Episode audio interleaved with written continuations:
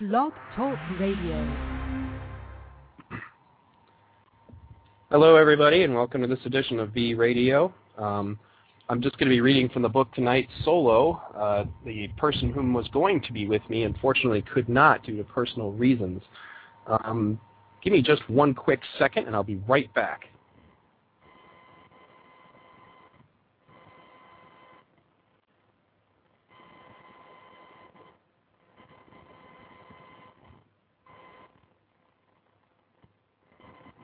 All right, I apologize for that. So tonight on tonight's edition of V-Radio, we will continue to be reading The Best That Money Can't Buy, continuing on with Chapter 4. I am going to... Sorry about that. Turn that off. There. Anyway, as I was saying, we're going to continue at Chapter 4. In the event that anybody has any questions, they can call in using the call-in line that is there.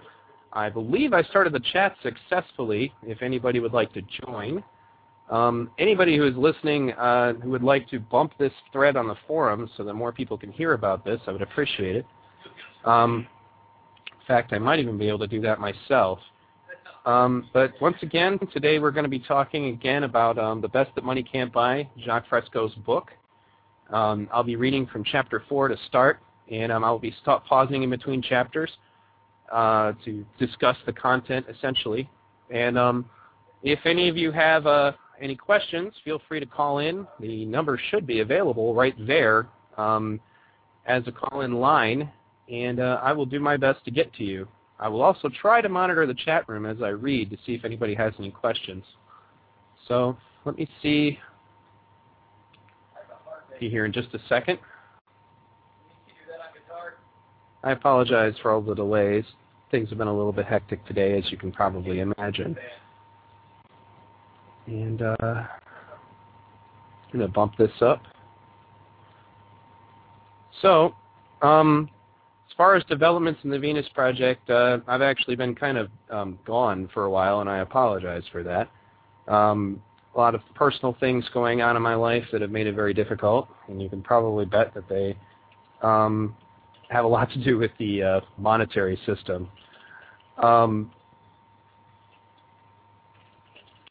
So basically, I should be back on more regularly now. I'm going to try to do this once a week, but don't quote me. There's a lot of stuff going on in my life right now that has been very complicated, not the least of which been that I just got over being having a very serious cold. In fact, I still sort of have it. Let me see here. I think I might be adding someone to the call after all. I'm just going to bump this other forum post real quick. And we will be good to go. Just a second. All right, getting on. Let's see, my main Skype call. Thanks again, everybody, for your patience. We will be getting started very shortly. I'm going to drag this down and pull on the person who just asked to be added to the call, and we will go from there. It's freaking hot here in Michigan today, if you can imagine that. Got my fan running, doing everything I can to deal with the heat. All right, let's ring this up. It is now ringing. Hello. Hello. You're going to need to pause the Blog Talk Radio feed, or they're all going to hear it while you're hearing it.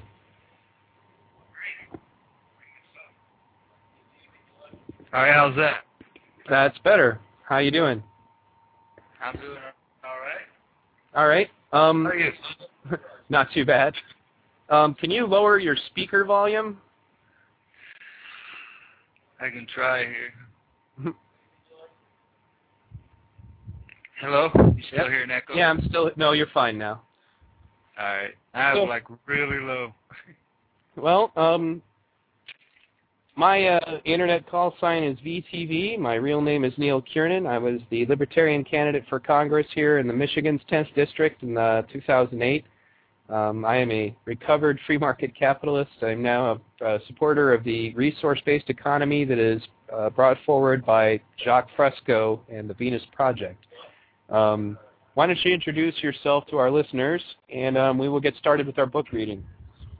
Well, my name is Justin Hubbard, and I live in Louisville, Kentucky, and actually I'm a supporter of the Venus Project and the Zeitgeist Movement as well. Excellent. How did you hear about the Zeitgeist Movement? Well, actually, I just kind of stumbled upon it. I was interested in the way the world was working and everything, and all the troubles we were in, and I just kind of stumbled upon it. Like I said, you know, I was searching through a lot of videos on, I was searching on YouTube at the time, and I just happened to run across Zeitgeist Movement after I had got done searching some conspiracies on 12, and then Zeitgeist came up, and I just started watching it, and then it just kind of went on from there. Excellent. Well, what were your political affiliations and beliefs about things before you discovered Zeitgeist Addendum? I mean, did it change your life the way it changed mine? It changed my life, actually, in the sense that it related to my views of the world my entire life.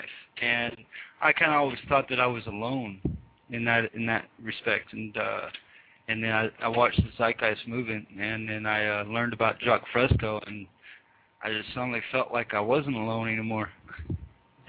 Excellent. Yeah, I know exactly how you feel. I'm going to bring on Thunder here. Thunder, can you hear us? I certainly can. Good afternoon.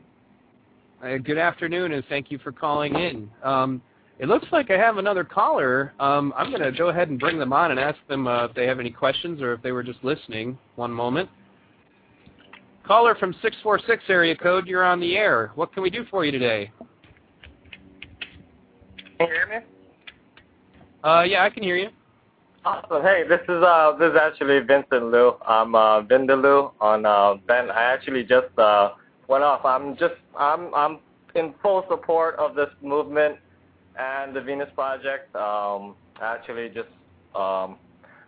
if anyone wants to hear my side of the story, I mean, I've been trying to pay attention. I've been paying attention to the economy for, I don't know, past 2 years. I've been trying to that and looking for all sorts of different things to different problems, and I just happened to stumble across the Venus Project and the Zeitgeist Movement, and it just clicked with me.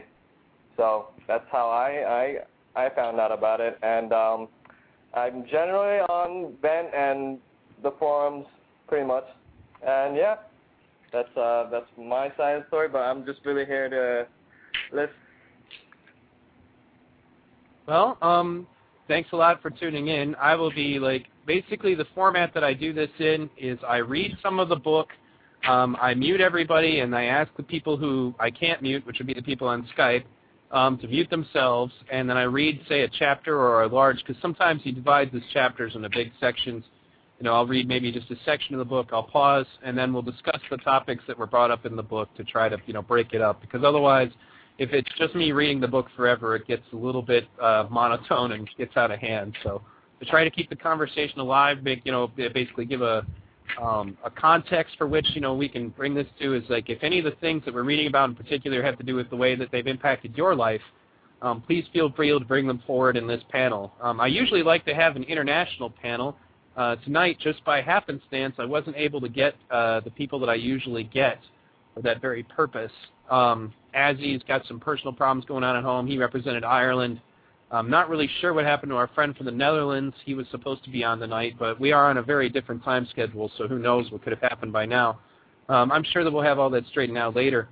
And in the meantime, now that we've covered all of that, we got a gentleman here from Kentucky. Thunder, where were you from again? California. So we had California. And as to the new caller, I'm sorry I forgot your name. Where are you from? Vindaloo. My full name is Vincent Liu. That's why I decided to use that alias because it made sense to me. Mm-hmm. I am from New York City, actually. New York City. Well, we seem to have spanned the entire United States here on this call. I guess I can settle for that. All right. Well, I'm going to get down to business here. Once again, I have activated the chat room here on Blog Talk Radio, and I'm going to mute the other callers here. And if my friend here on Skype would mute himself, there's a button to do that, and you should still be able to hear. And then we'll get started with this book reading. I'm going to start the meeting now.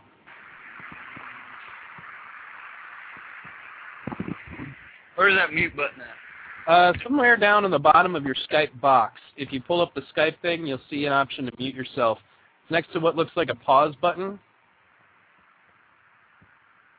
It's like kind of got a microphone with a line through it. There you go, you found it. All right. Chapter 4, From Superstition to Science. Once again, I apologize for the quality of my voice. I still have a very bad head cold. The challenges we face today cannot be resolved by antiquated notions and values that are no longer relevant. Unfortunately, we tend to support basic values and traditions that reflect the past without questioning their appropriateness to the present or the future. The more superficial the changes, the more things remain the same. For us to think creatively about the future and examine our traditional habits of thought, we must become better informed. We must look at alternatives objectively, and not try to fit the future into our present social mold. Sorry. Today, millions of people throughout the civilized world worship different gods and fear demons, while some try to placate their gods with incantations, sacrifices, adulation, and flattery. Others use astrological charts and pendulums for arriving at decisions. Popular newspapers feature columns on astrology, and television and radio airwaves are filled with psychic problem solvers. A noted psychic recently said we should be surprised on how many important decisions about running our country in the hands of soothsayers and charlatans. Until scientific inquiry came of age, human beings could not comprehend their relationship to the physical world, so they invented their own explanations. These explanations tended to be simple, and some were harmful, resulting in religious rituals, superstitions, astrology, numerology, fortune-telling, etc. Millions of people still accept and follow these ancient beliefs. Scientists are not closed-minded regarding these issues, but their standards for accepting such ideas require more rigorous and sophisticated proof. The difference between a scientist and a metaphysician is that a scientist asks a question and engages in experiments to determine the nature of the physical world. This process also requires that the experiments be verified by others who must get the same results. In contrast, metaphysicians fabricate answers that are emotionally pleasing and require no verification, a process that is subjective and not in touch with the real or physical world. Considering how metaphysicians rely on unverifiable information for direction, it is ironic to see them surrender lofty initiative and spiritual interpretations of worldly things when it comes to their daily lives. Sorry. When purchasing property, for example, they measure exactly how many square feet are being exchanged for a given sum of money. When purchasing a new automobile, they ask how many miles per gallon the car will deliver or the exact cost of buying it. In fact, much of our daily lives involves the application of scientific principles. As D.F. Skinner said, intuitive feelings may tickle the cockles of a poet's heart, but they do nothing to enhance our knowledge of the physical world. What makes a person feel good or appeals to one's emotions does not necessarily add to one's understanding of the world. Throughout history, life, for most, has been a constant struggle against many problems: finances, health, personal safety, communal security, starvation, and much else.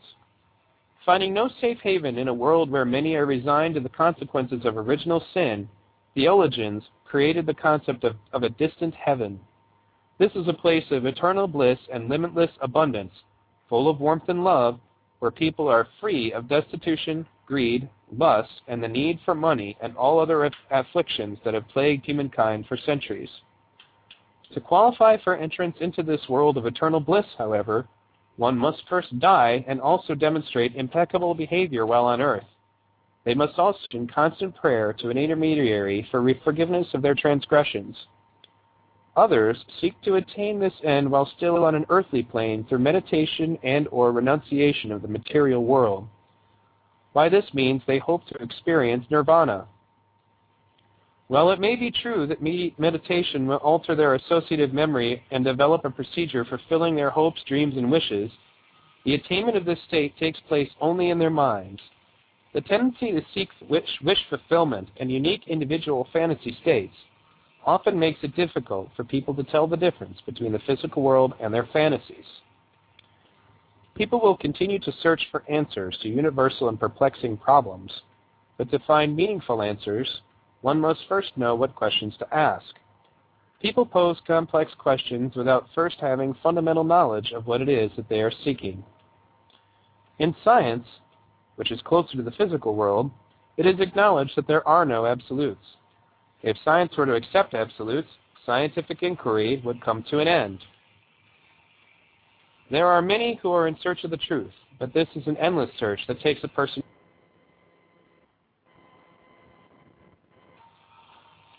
If we ever find out exactly who we are, it might be the end of human intellect. Whether consciously or not, most people continue to undergo changes in their values, outlook, and understanding, a process that has no finality. Human beings are constantly evolving organisms. To evolve further, the question is, how do we select from the many alternatives, those which are more appropriate?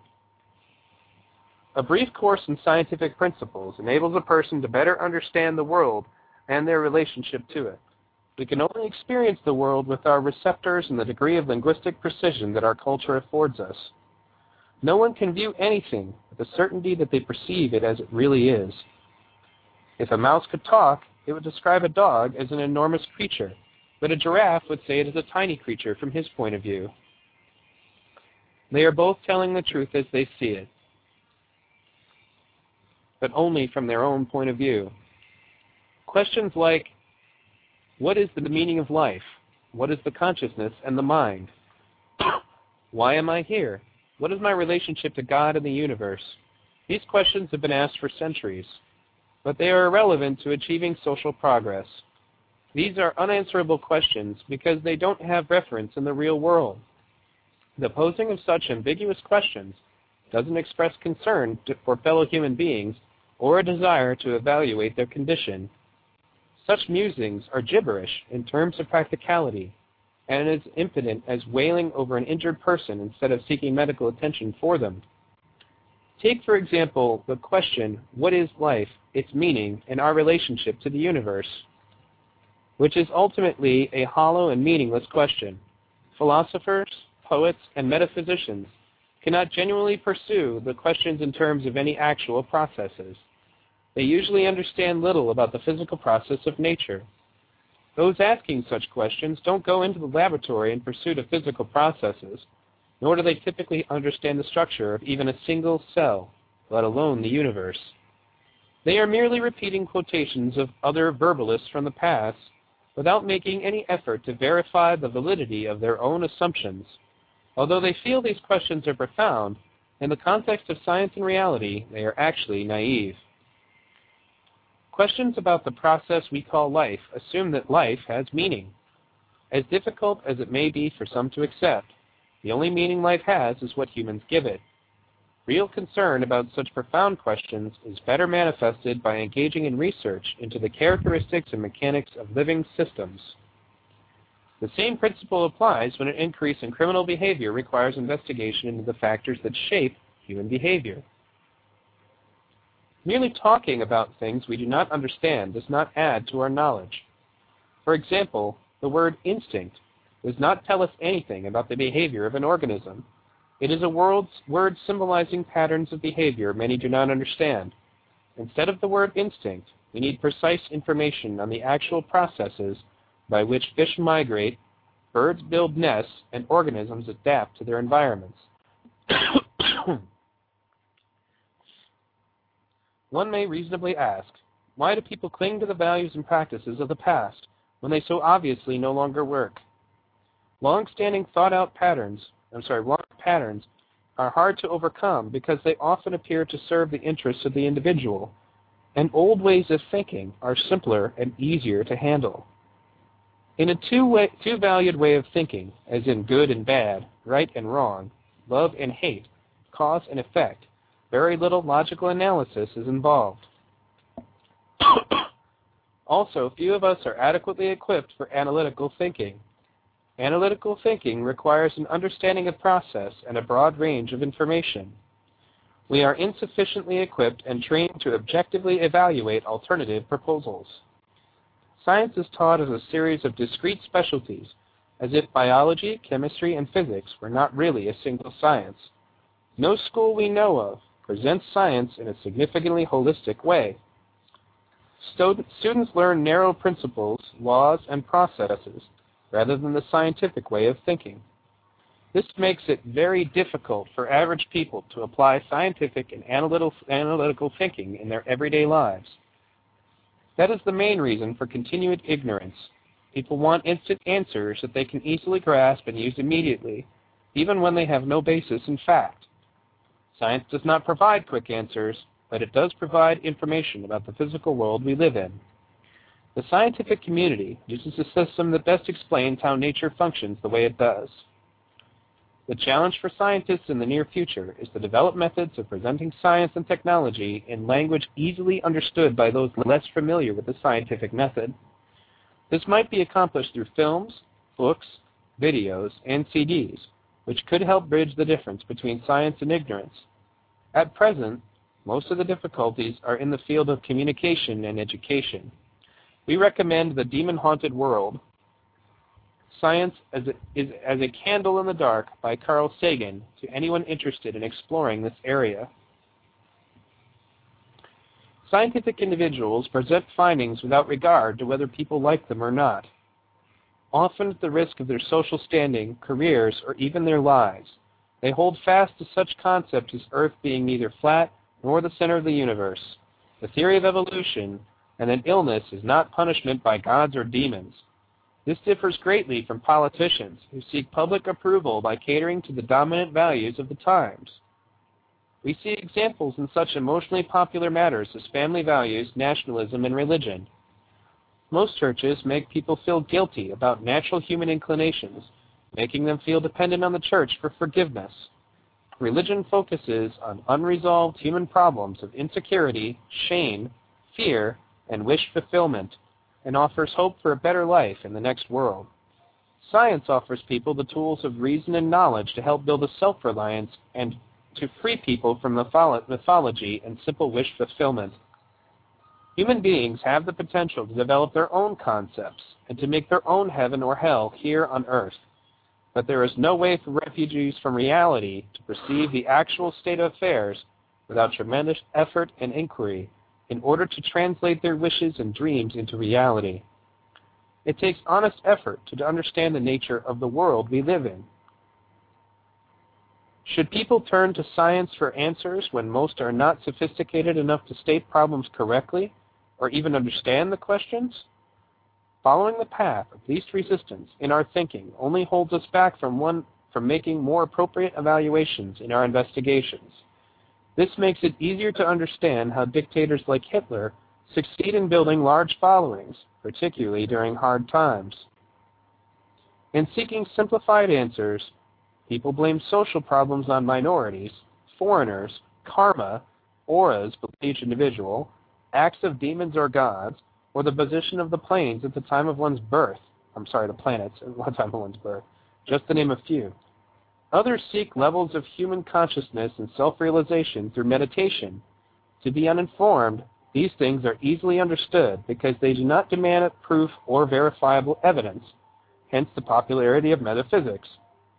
Some insist that we return to the simpler life of the past, the good old days. This is another myth that some people cling to, the idea that things are somehow better in times of less technological development.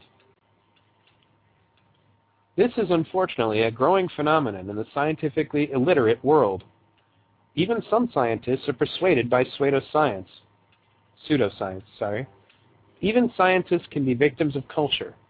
One illustration of this is that some have used their abilities to make weapons of mass destruction with little thought about the consequences. The belief that science or religion is not compatible with totalitarianism is a myth. In recent history, in Spain, Italy, Russia, Japan, and Germany, science gave way to sadism, and even practitioners of one of the most ethical professions, medicine, performed gruesome experiments on living people. Churches of nations at war blessed tanks, soldiers, and battleships, even when the combatants on both sides are members of the same denomination. There really is no such thing as a pure scientist, since all data is filtered through our senses, personal background, and experience. Some are scientific in their specialized disciplines, but in other areas of science, they may be illiterate. Formulating conclusions outside of one's discipline could even be a violation of the scientific method. Science should not be used to conquer nature, but rather should point out our interdependence and connectivity to nature, and explore how to utilize our knowledge to live in accordance with the natural order of things. When we as a nation spend nearly $500 billion annually on defense and only $2 billion on understanding our environment, one must question whether there actually is intelligent life on Earth. I love it when he says that. The only hope for developing a new civilization is to accept responsibility for improving our lives through knowledge, understanding, and a deeper comprehension of humanity's relationship to natural processes of evolution. Our future is determined by the effort we put forth to achieve this transition. When we outgrow assumptions about superior and inferior races and realize the unity of humankind and its true relationship with the planet, we will achieve the full potential of science for humane development. This could serve as a unifying global force for achieving a sustainable world. But not knowing where we are, how can we possibly know where we are headed? Well, that's the end of Chapter 4. I'm going to bring on our panelists, and we're going to talk about this subject. Hello to everybody who just joined us in the chat room. Once again, if you guys have any questions, let me know. I will do my best to answer them. All right. I'm going to unmute some people.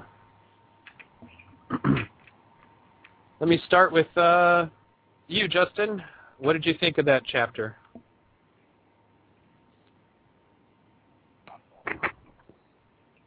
Mr. Hubbard from Kentucky? Does he have his headset on? One can hope. Well, I hear him moving around. Apparently he doesn't hear me. Well, I guess I'll move on to Thunder. Thunder, what did you think of that chapter?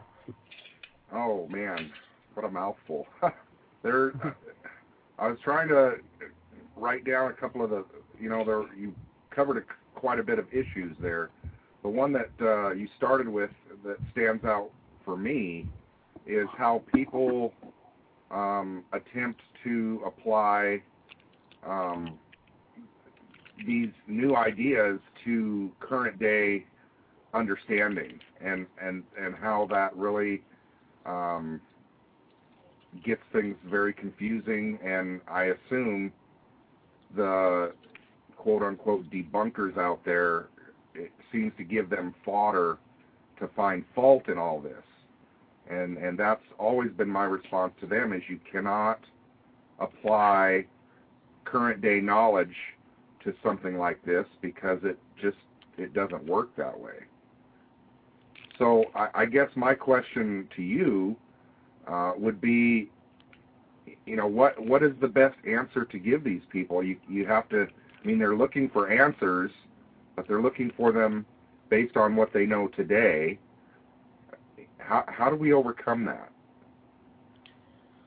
Well, the first thing that I would say is, at least in my opinion, generally going after people's religious beliefs, we've talked about this on previous shows, if you just give these people like a full frontal assault, that's not really in your best interest. Generally the power of superstition will die on its own when exposed to science and reason. That will always happen. So Let me see here real quick. Justin Hubbard, refreshing shouldn't help you. You're actually on Skype with me. You should be able to just talk into your headset. I don't know if you can hear me.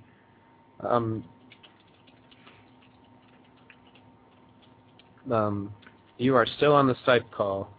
Still on the Skype call. Can you hear me? Yeah, there you go, Justin. Okay. Yeah, Skype is always screwed up for me. That's no problem. Okay. Well, no, Justin, go ahead. Have you been listening to this chapter, or did you lose it? I got bits and pieces, barely. It's basically just talking about religion and superstition. What is your feelings on that as it applies to the Venus Project? My feelings on religion? Yes, and superstition.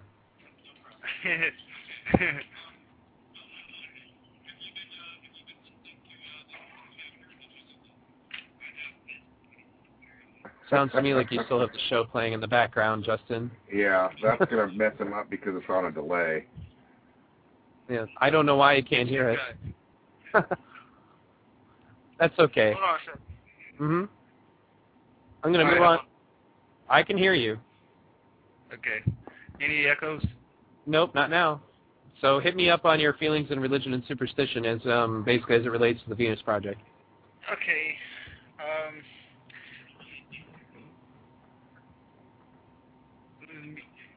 Okay, anyway, as far as religion goes, I'm not... Hello? Yeah, we can hear you. Go ahead. Okay, as far as religion goes, I can't say that I'm a religious person. I like spirituality, but not religion.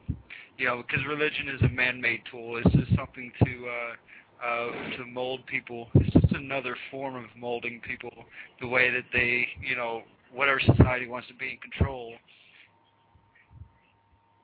Okay. It's a completely acceptable answer. It looks like we have a new caller here. Caller in the 303 area code, you are on the air. What can we do for you tonight? Do you have any questions? No, I just called in to listen. I'm sorry. No, there's no reason to be sorry. Feel free to listen. I'm going to go ahead and mute you again, though. So yep. If you end up having anything you want to say, go ahead and join us in the chat room, and I'll be happy to unmute you. All right. Thank you. All right. Okay. Am I still unmuted? I was hearing a bunch of things. I'm sorry, what was that? I was hearing a whole bunch of different voices. That was because I didn't have Blog Talk Radio paused.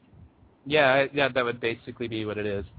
Basically, all you need to do is just listen to the Skype call. You'll be able to hear the show, and you'll be able to hear yourself. Well, you'll be able to hear us anyway. But, and I once again apologize to the newcomer who called us like kind of at the last minute in the 646 area code. I don't remember your name, but please feel free to comment on Chapter 4 about religion and superstition. If you're still there. Yeah, it's Vincent again. I'm actually in the hallway, so hi. Can you give me like 2 minutes? I gotta walk outside, so it doesn't echo like that. Sure, no problem. You just let us know. I'm gonna go ahead and give my my comments on this subject while I'm waiting. Okay. Basically, the somebody in the chat room has a question. Yes, question. Oh my goodness, my switchboard just filled up with people. Okay, while I'm waiting for that, did you look over the Orientation Guide criticized thread? Not yet. I will be happy to do that when the time comes. Let me address these two new callers. It's like we go from nobody on the switchboard, Thunder, to suddenly there's a billion people on the switchboard. Hey, Neil, can you still hear? Yes, I can hear you. Okay, yeah, I don't really have much to comment in regards to religion because I was not brought up in that, you know, realm of thinking. So, but one thing that does strike me in that chapter. It was Jacques' comment in regards to reality. I mean, I believe, you know, I feel like the past has an underlying truth to it. Now, he's right in terms that there's no way humans can know what the real truth is unless they take all of the information. But I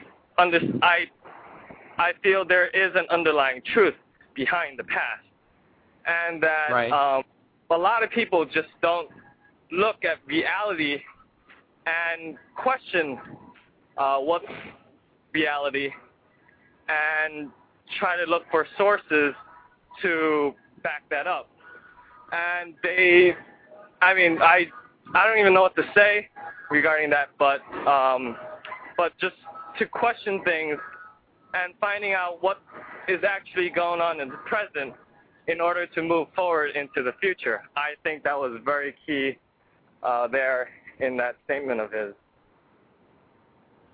Excellent. Well, I got good news, folks. One of my original panelists has just managed to come back. I guess real life got in his way.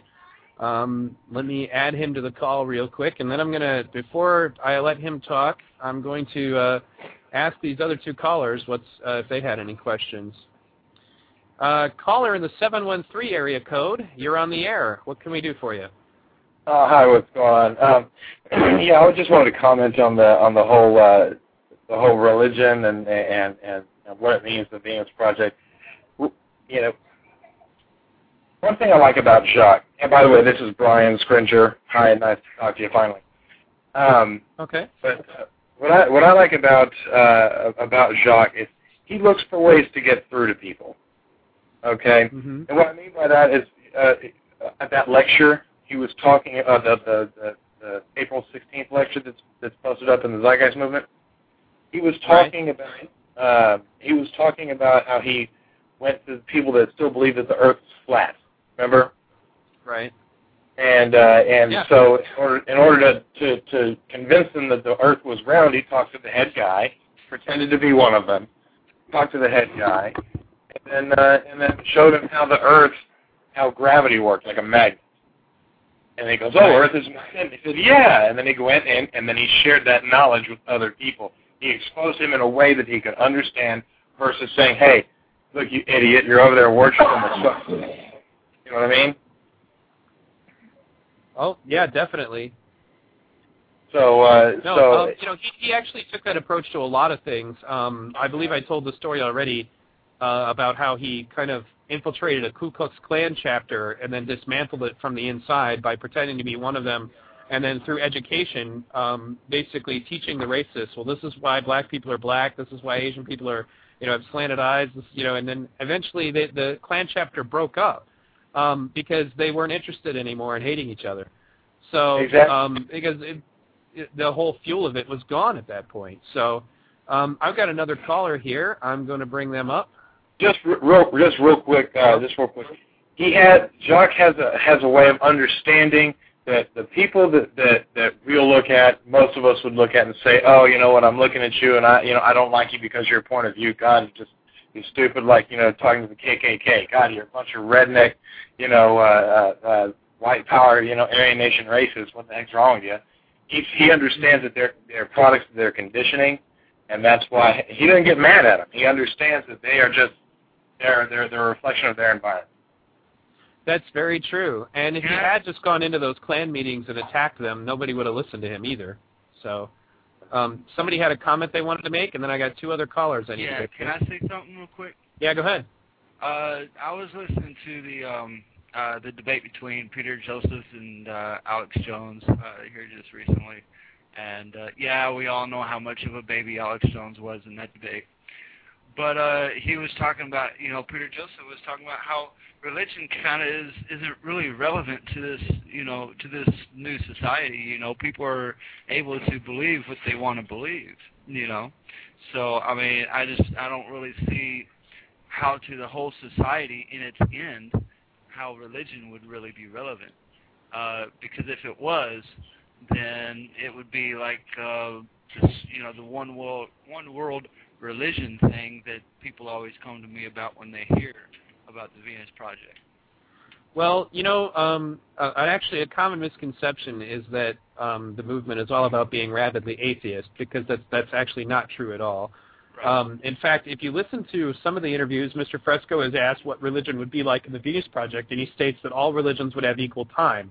It's not that religion in and of themselves is evil. It's the controlling aspects of religion when they're used and abused towards the purposes of some, one person or another, whether it was the Shinto religion being abused to convince pilots to fly their planes into aircraft carriers, or the way that Islam is being abused to convince people to strap bombs to themselves, and blow themselves up. That's an example of what's wrong, and you just have to be educated enough to understand the difference. I'm going to go ahead and get to another caller here. All right, I got to open a pickle jar anyway. Caller in 727 area code, you're on the air. Oops, sorry about that. From Florida. I apologize. Hello? You were muted again there by accident. Go ahead. I'm sorry. Hello, this is Alex from Florida. Who is this? Hello, Alex. Well, you're talking to Neil Stevenson, VTV. This is V-Radio. What can we do for you? Hi, Neil. I don't have any questions on that chapter you read. I would like to make a comment. Everything makes sense unless you have true hardcore facts. It would be irrelevant. So I can truly understand where Jacques is coming from on that point of view, where you apply science and technology to every single application you do on this planet. And if you want an answer, you apply that method and search for the answer. And if we can come up with one, then it's transparent, and that information is available to everyone. So. Well, yeah, absolutely. And that's actually one of the major points that's different about it, is that we are trying to come up with the answers. We're not just content to allow ourselves essentially just to accept whatever, a crazy explanation that's been given. And science has time and again proven to be the solution. Like Jacques was pointing out, we used to believe that, demons were responsible. In fact, it's not even that archaic. One of my grandmothers died of cancer because she was a Christian scientist and believed that if her faith was strong enough, the cancer would go away. That's an example of it just getting over the top. And I won't attack anybody's religion in particular, but, overall, I would say that that's an example of somebody's religious beliefs getting in the way of their logical ability to truly comprehend the world. I'm going to, thanks again. I have another caller here I'm going to bring up, and I will, you can stay on if you like. It's up to you. Okay. I can still chime in whenever I have a question. Yeah, I'll bring you up if you're on here, basically, if you have any questions. What you can do is you can raise your hand just like you actually already did, and that will cause it to, basically, it'll cause it to show up on my switchboard, and I'll bring you up again. So, no, you don't have to do that, though, Justin. I'll get to you. All right. We're going to move on to the caller in 646 area code. You're on the air. It's Vincent again. I don't know if this is you're referring to me again. Yes, I am. It looks like you must have been moved around in the caller. I've noticed that actually. I feel like what I've noticed in the Zeitgeist forums is that a lot of the stuff that has been brought up, really, and a lot of the stuff has been stickied on the forums, and it seems almost like a lot of the irrelevant topics are really being discussed prior. Is really just sort of like not even relevant on the forum much. I mean, that's my observation. Whether that's actually fact or not, I don't know. But I think that's how it's going to go. I mean, as we discuss more ideas going forward, a lot of the irrelevant bullshit is just going to sort of dwindle away. And you don't really necessarily... Do me a favor and keep the language clean, because I have no idea who's going to be listening to this, and it's listed as rated for everybody. But other than that, please continue. Absolutely, absolutely. Well, I mean, BS, bad science, right? There you go. That's what I really... That was just my comment there. And okay, no problem. That's... Yeah. All right, Thunder had something else to say. I'm going to go ahead and remute that one and bring you up. All right, Thunder. Oh, I'm sorry. All right, Thunder, go ahead. That's okay. Can you hear me okay? I can hear you fine. Great. Yeah, you know, I just wanted to throw this one more thing out there since we're talking about religion. And again, you know, this is not pointed at any one religion, but religion in general.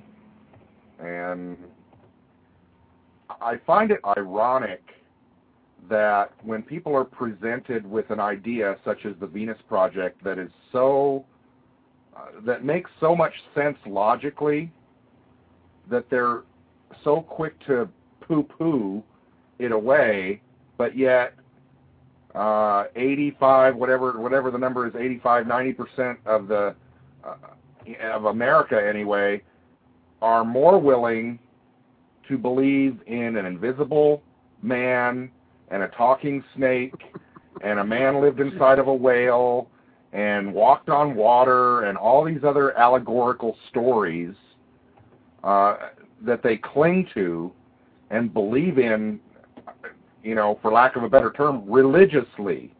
I just find that ironic that, it doesn't make sense to me because I think very logically. And the Venus Project makes so much sense, and it's right there in front of us in a very practical sense, right, that you can almost reach out and touch it, literally, and yet people will cling to something totally out there in La La Land. I just find that ironic.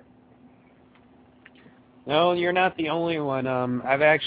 I've seen that myself. I mean, I am a religious person, but one of the things about my religion actually is that, you know, you don't force your beliefs on anybody else ever. And the funny thing also, and it goes along with that, is that, you know, it's you can't allow yourself to be, let's say, you usually see this, is that there are a lot of religions that are full of these just large books of rules. Like, for example, the Bible makes a lot more sense to me now that I've talked to a few Jewish people that are friends of mine, one of which is a rabbi, and he explained to me that a lot of the things that are in the Old Testament, for example, are meant to be parables to teach you, like, moral lessons. They're not meant to be taken as literal things that happened. That's one thing that many people don't know. And no, I'm not Christian, and no, I'm not Jewish. But the point is that the story of Jonah and the whale probably has a parable benefit to it, just like Aesop's fables. I mean, you know, obviously there was never a fox fighting over grapes with a crow.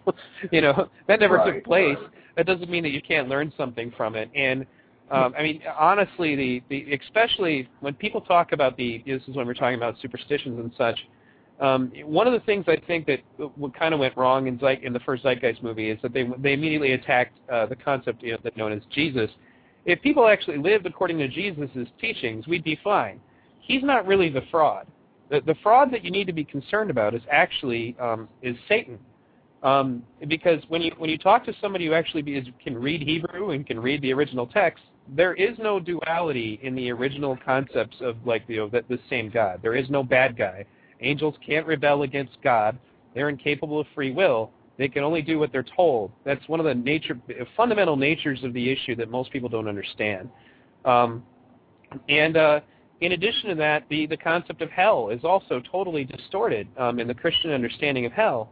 Hell is actually temporary. It's not a permanent thing. You're there, and while you're there, it's not fire and pain and demons. It's you seeing what your life could have been if you hadn't made the mistakes that brought you to hell. The reason that Jews don't run around converting everybody is because they actually believe that most genuinely good people are going to heaven. You don't have to follow any special rules, go through any hoops or any of that other stuff. The special rules are actually meant for the Israelites and nobody else. These are just, I'm not actually asking anybody to believe in any of this stuff, but when you consider the huge fraud that has been brought on people, the majority of evil that has been done in the name of Christ has been done chasing this fictional character known as Lucifer, and that's where all the badness comes from. I mean, telling people, treat others as you would like to be treated, turn the other cheek, that sort of stuff, that's not negative, and if you look at it just from that perspective, and if more Christians did, then we'd be fine. Where the problems arise is when people seem to take it upon themselves to think that they can be the arbiter of God's vengeance on the earth. That's how you run into these morons who do things like protest military funerals, claiming that all of the deaths in Iraq are because of our tolerance for homosexuals in the United States. Now, let me get my hands on one of those people. Yep. Yeah, it's true. There's actually a biker gang whose entire purpose is to find these people and to run their motorcycles really loud during the protests so that nobody can hear them. But yeah, they're basically an example of the extreme Christian right, and they believe that the United States' tolerance of homosexuals is the reason that anybody dies in Iraq. And if we just got rid of all the gay people, then nobody would die in Iraq anymore. It's the most ridiculous thing I've ever heard. These people show up at the funerals of, you know, like, and they will spit on people, they will scream at people, they will yell at people, this all the while mothers, children, wives are grieving for their, you know, for their fallen loved ones who died in battle. I mean, it's, I'm not generally a violent person, but I got to tell you, I got to respect these bikers and their ability to control themselves, because all they do is go up there and rev their engines so nobody can hear them. I'd really be resisting the urge to punch somebody out for doing that to some poor lady, you know, who just lost her son or, you know, her husband, you know. But anyway, you know, the biggest point about what's wrong with religion, you know, in superstition, is when it overrides your sensibilities to the point that it does bad things. You know, like, you know, when people, you know, there's actually that part in one of the interviews from the Living on Purpose show that Jacques Fresco was on that I highly recommend if you can still find it. It used to be on the Venus Project website.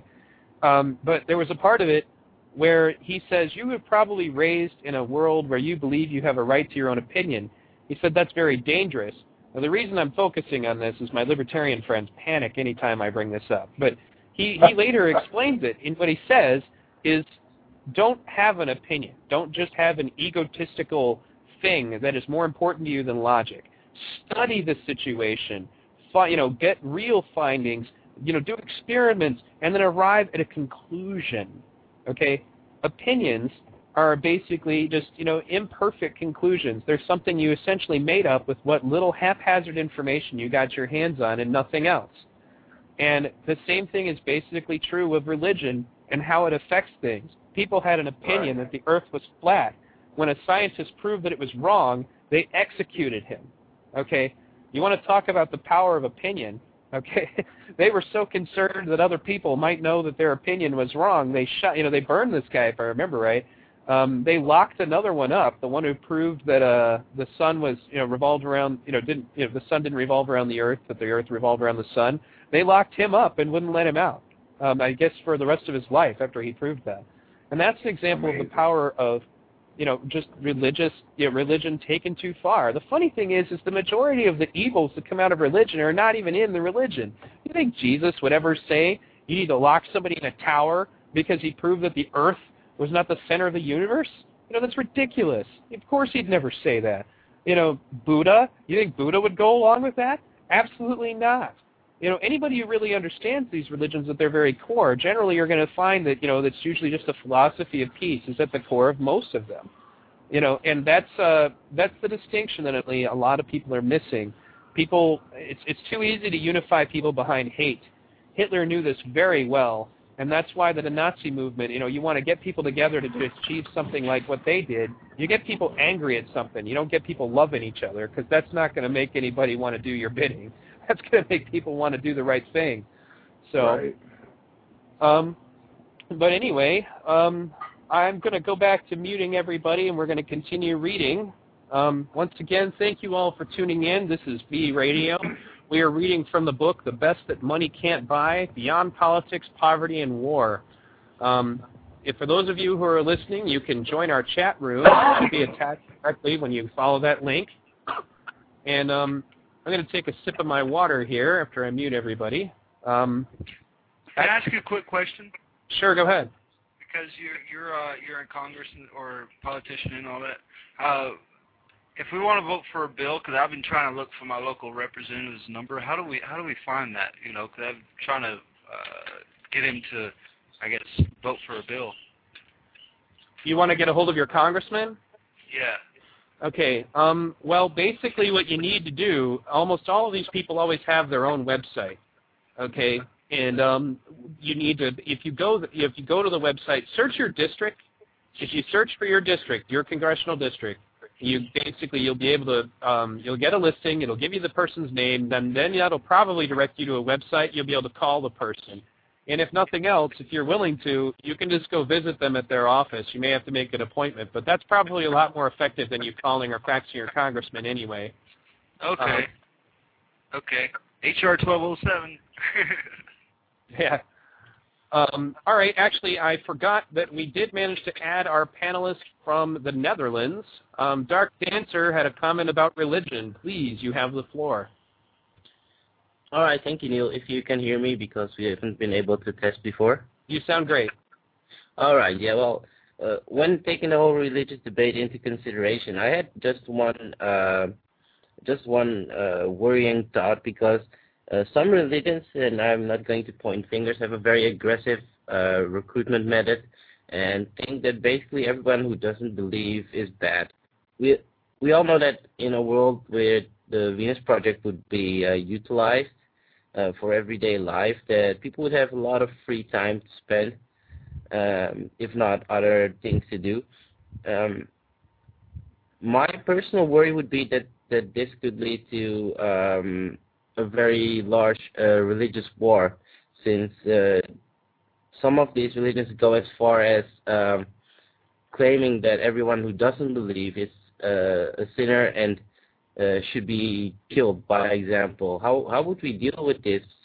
Like, we are dealing with it nowadays as well, but since people would have extended time to use, and well, basically there would be no governments to control them, no police force, wouldn't this become very complicated? Well, you know, that's also part of the transition. By the time we've gotten to the point that there are no governments or police force, I mean, that's way, way, way up there, okay? And that won't be happening until we finally address the problems, the root causes of these problems. Honestly, I think anybody who kills anybody because they think some book said so, those people need to be treated like mental patients. And that's exactly where I think they'd end up in a Venus Project society. You know, ended up being treated for their mental problems, because, you know, aside from the fact that, as we've already said, in most cases these people are probably taking something out of context from their own religion. Generally what's going to come about from that is that you're going to talk to this person, they're going to be educated, and they're going to change their ways. It's not just true, it's not just about religion either. I mean, like, I have a friend of mine who used to be a total skinhead, a total white supremacist. And he was re-educated. He read a book that a lady had written about, you know, various racist groups, and he changed his mind. You know, it can be done, and honestly, you know, it generally happens after, you know, you've put somebody in a better situation.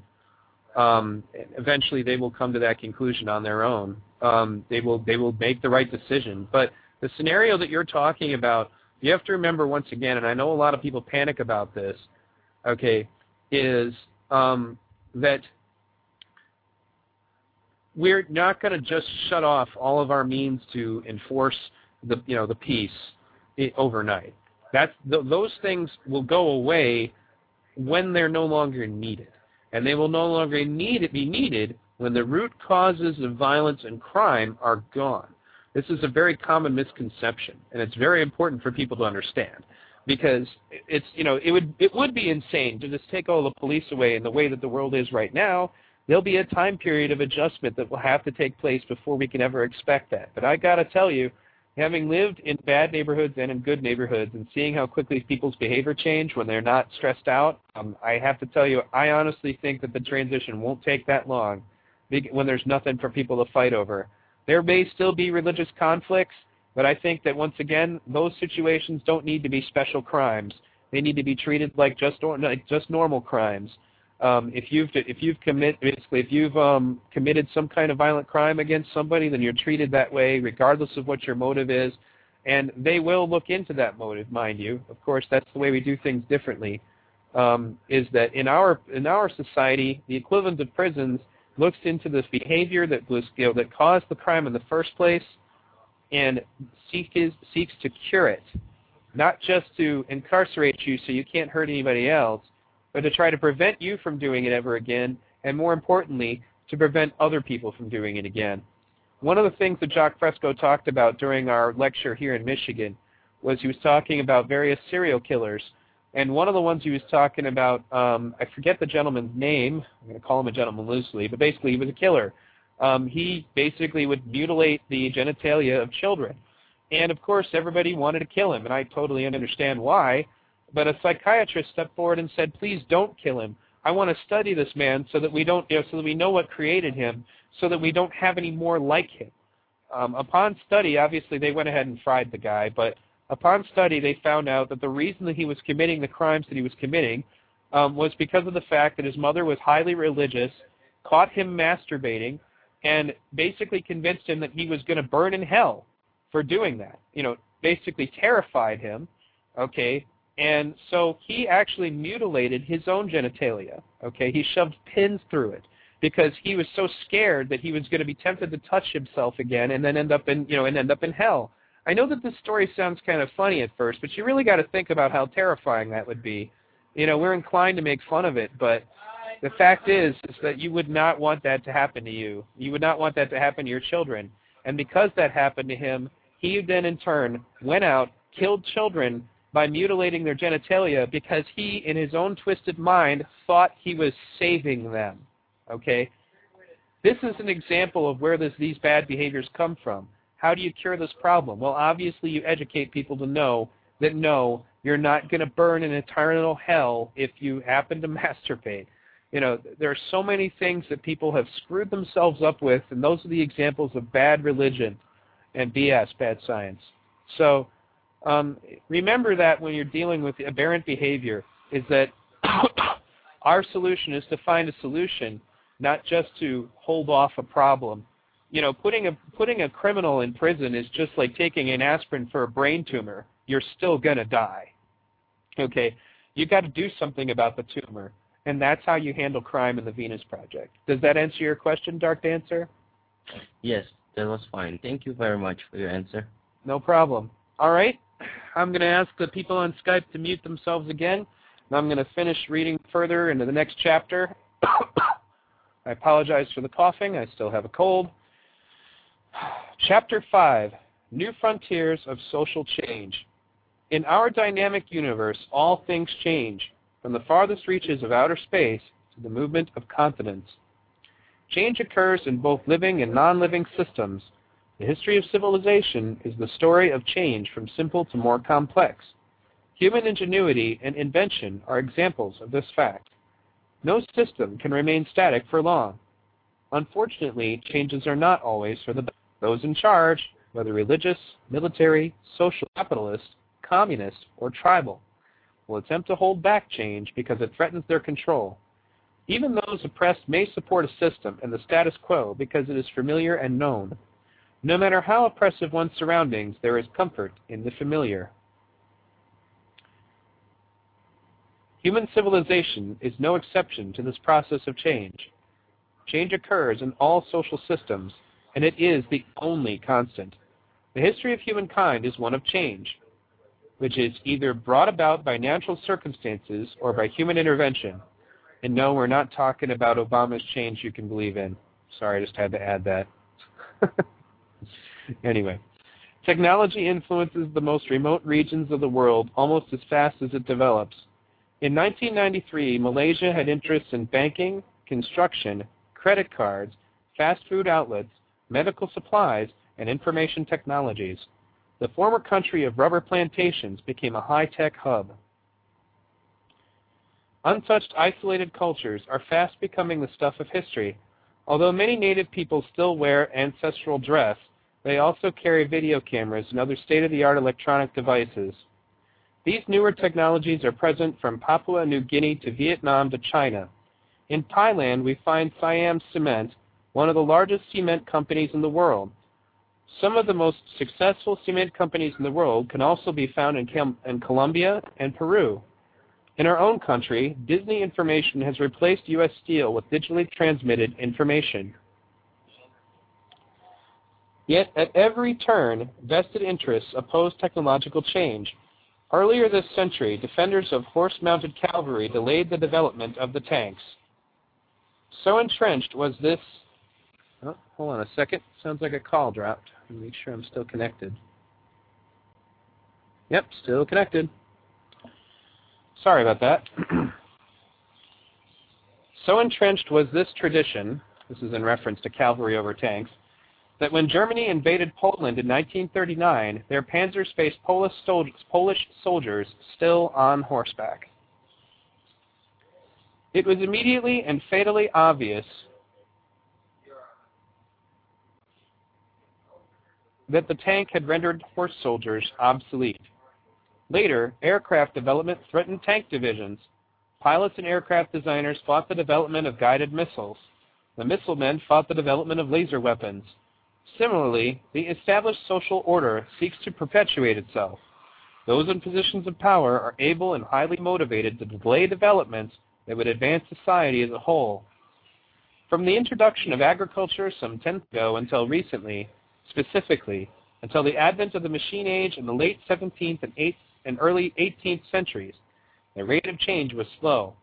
Social change crept along, accompanied by a great deal of suffering during transitions from one phase of civilization to another. Since the Industrial Revolution, change has accelerated at a fantastic rate. In technologically advanced cultures, change occurs rapidly, often too rapidly for the average person to comprehend or adjust to. Even when individuals adjust institutions such as government, education, medicine and industry cannot. Their size, their infrastructure, their processes, and their missions resist and oppose rapid change. In just a few decades, the transfer of information moved from telegraph to radio, to television, to wireless transmission computers, to satellites that store trillions of bits of data and submit it to any part of the globe instantly. We forget that less than 40 years ago, a pair of wires could carry a dozen conversations. 20 years later, one cable carried 30,000 conversations simultaneously. Today, a single laser beam carries more than 1 million. This explosion of technology can no longer be stopped. Whether the citizens of the world are capable of grasping the significance of such change is irrelevant. What is required and of great significance is that a sufficient number of world leaders be able to comprehend developments of this magnitude. The degree to which we comprehend such developments will determine our chances of survival. Technological change occurs less rapidly in lesser developed countries. Systems and methodologies of such nations have been around for hundreds or even thousands of years. Small groups of people, such as the headhunters of the Amazon, live in places where their social and physical environment remains relatively static. They still make the same rafts and other tools using the same techniques as their ancestors did 1,000 years ago. Stagnation is not confined to underdeveloped countries. In developed countries, there are large groups who cling tenaciously to the past while the benefits of civilization pass them by. But the future is no respecter of the values of today. Generations to come will evolve a set of values unique to their phase of civilization. While behavior patterns may remain unchanged for thousands of years in low-technology societies, that people are carbon copies of their predecessors doesn't happen in today's technological world. New generations in different environments require different solutions. With the advent of the World Wide Web, cybernation, and artificial intelligence, the rate of change is greatly accelerated. Possibly in the next 10 years, we will see more change than in all of recorded history. If we as a nation fail to adapt to these changes, others will pass us by. The future belongs to those who meet these challenges. To be sure, technology evolves at its own rate. One thing triggers another, leading to wider applications. Future technologies will evolve at their own pace, which will be determined by many interrelated factors. If we attempt to alter our social evolution faster than society can adapt to change, there will be severe consequences. Rapid change without proper preparation generates severe problems. Social systems that are unresponsive to people and their environment only increase internal strife. Common crises create common bonds. While people seek individual advantage during good times, shared suffering draws people together. We see this repeated time and time again throughout the centuries, during floods, famines, fires, or natural disasters. When the threat passes, people return to seeking advantage over others. Motion pictures like Independence Day depict a world united to repel an invasion by superior, hostile, alien culture. Indeed, it seems the only force that would unify the world is one that poses a common threat, such as a huge meteor or some other major catastrophe. In such an event, border disputes would cease and become irrelevant to the impending disaster. While many might call upon their deities to intervene, most nations would unite and use science and technology to solve a common threat. Bankers, lawyers, businessmen, and politicians would be bypassed. Resources for total mobilization would be harnessed without concern for monetary cost or profit. In a threatening situation, most would understand what could best aid their survival. We currently face many common threats that transcend national boundaries: overpopulation, energy shortages, environmental pollution, water scarcity, economic catastrophe, the spread of uncontrollable diseases, and the technological displacement of people by machines, to name only a few. While many are dedicated to alleviating these problems, they will remain insurmountable as long as a few powerful nations and financial interests control and consume most of the world's resources. Although publications and multimedia paint spectacular pictures of developments to come in areas like transportation, housing, and medicine, they ignore that, in a money-based economy, the benefits go to a relative few. What is not shown is how technologies of the future can be used to organize societies and economies efficiently and equitably so that all may benefit. Currently, no think tanks are conducting brainstorming sessions on how to align social organization with advancements in technology. No government or industrial group plans for the replacement of people by machines. Many people believe that in the event of a social breakdown, the government will ensure their survival. This is highly improbable. In the event of a breakdown, the government would likely declare a state of emergency in an attempt to prevent total chaos. A review of actions taken by governments facing social collapse over the last few decades shows that their primary concern is preserving existing institutions and power structures. Even when these are a chief contributing factor to the problem. Many people throughout history have wondered why politicians don't act on people's behalf. The reason is clear when one understands that even in modern democracies, leaders are not elected to improve the lives of average people, but to maintain the preferential positions of those in the established order. There are growing indications of awareness on the part of people in various areas of the world that events have gone beyond the control of political leaders. Everywhere we see political figures and parties come and go, and political strategies adopted and then discarded for their inability to satisfy the demands of one faction or another. There is nothing to be gained from writing your congressman or any number of governmental agencies because they lack the necessary knowledge to deal with society's problems.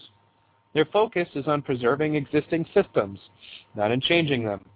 There may be a few in today's societies who want to phase themselves out, but in modern industrial societies, the cause of inaction is the cumbersome political process itself. An anachronism, when decisions can be made on an issue in any split second by the objective entry of data into computers. Real social change occurs when conditions deteriorate to the extent that governments, politicians, and social institutions no longer have the support and confidence of the people. What once worked is acknowledged as no longer relevant or acceptable. Only when the public is better informed or in sufficient pain is it possible to introduce a new social arrangement. Unfortunately, a majority of people today relate to simplistic answers, which causes the cycle of events to repeat. When faced with intolerable social conditions, many of the older patterns emerge again as people attempt to find someone or something to blame for their conditions, blacks, Jews, or homosexuals, for instance, or they seek refuge in religion or supernatural forces. Significant social changes are not brought about by men and women of reason and goodwill on a personal level. The notion that one can sit and talk to individuals and alter their values is highly unrealistic. If the person addressed does not have fundamental knowledge of scientific principles and natural laws, it is difficult for them to understand how things fit together on a holistic level. The solutions to our problems will not come about through the application of reason or logic. We do not live in a reasonable or logical world. There is no historical record of any society that deliberately and consciously modified their culture to fit changing times. The real factors responsible for social change come from biosocial pressures inherent in all social systems. It is brought about by natural or economic occurrences which immediately threaten large numbers of people. Some of the conditions responsible for social change are limited resources, war, overpopulation, epidemics, natural disasters, economic recession, downsizing on a mass scale, technological displacement of people by machines, and the failure of their leaders to overcome these problems. Change can come from disasters or from major technological advances. The introduction of agriculture brought a significant change in a society, as did the Industrial Revolution and the introduction of money to the exchange process. From a historical perspective, all of these appear positive. At the time of their inception, however, people lost jobs, new skills were required, and an entire ways of life disappeared.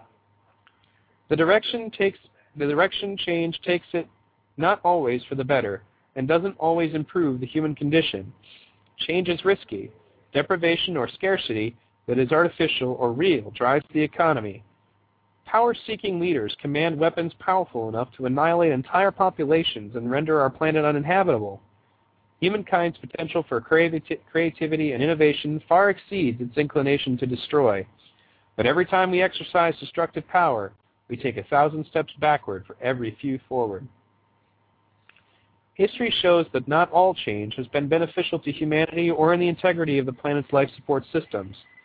For this reason, many desire a return to earlier and simpler times, but it has been demonstrated that any effective, large-scale and permanent social transformation cannot be achieved through small, cooperative, and hand-tooled economies.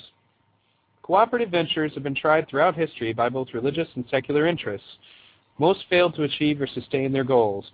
The reason for the failure was not human nature or greed. The primary cause was that most participants, although sincere, had little information about the factors responsible for human behavior. Although individuals throughout history have proposed many ideal social arrangements, from Plato's Republic to modern utopians, no industrial nation has ever adopted an arrangement that improves the lives of the people and built a truly civilized nation. This is not difficult to understand when one considers the principles governing most social systems. Government's principles are based on ownership and the accumulation of wealth, power, and property. Visionaries with sincere intent write and speak eloquently about the world moving forward in a unity and brotherhood. Many expect a worldwide epiphany or transformational event. Others expect reason to prevail. Only a very few propose plans to achieve unity, some of which appear incomplete and pose a threat to existing institutions and to national self-interest. The architects of such plans are often classified as agitators, impractical utopians, and disruptors. The few bold attempts to achieve world unification failed because movement leaders had no real understanding of the forces shaping social evolution. Significantly, they sought solutions within the framework of the monetary system, never realizing the physical resources, not money, are what matter in the ability of a social system to sustain its people. Although money helped to eliminate old, cumbersome methods of exchange in a barter system, it is not the final answer. History shows continuing evolution and adaptation. No single answer works for all time, all peoples, and all problems. Our social, political, and international order is outmoded today. Outworn social institutions cannot adapt innovative technology to achieve good, nor can they overcome the inequities forced upon so many. Competition and scarcity instill an atmosphere of jealousy and mistrust among people and nations. Concepts of proprietary rights, manifested in the corporate entity and in the sovereignty of nations, inhibit the free exchange of information necessary to meet global challenges.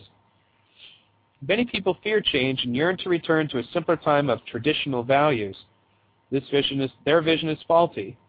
Those times were not, in fact, so good. In the first 50 years of that simpler time, we waged 2 world wars. In the intervening years, a major agricultural and economic disaster sent millions to soup kitchens and bread lines. If they are honest, it is not the fantasy of the good old days that they wish to see realized, but more simplicity. Our problems today are enormous and global in their scope and impact. They cannot be solved by any one nation. The concept of common good is global in nature, but local in implementation. We cannot hope to backtrack to traditional values which no longer apply.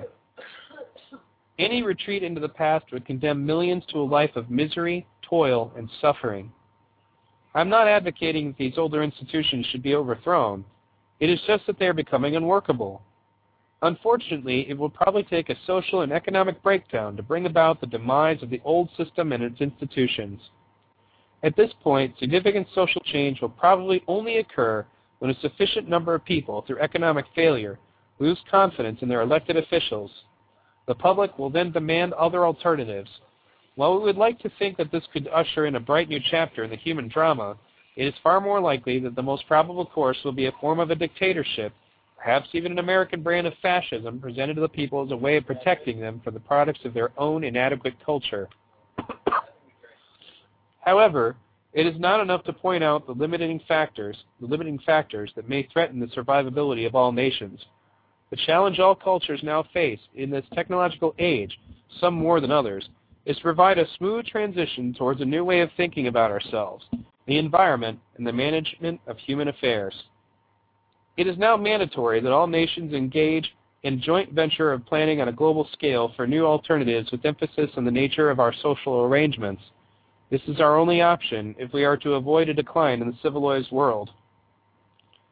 If humankind is to experience mutual prosperity, universal access to resources is essential.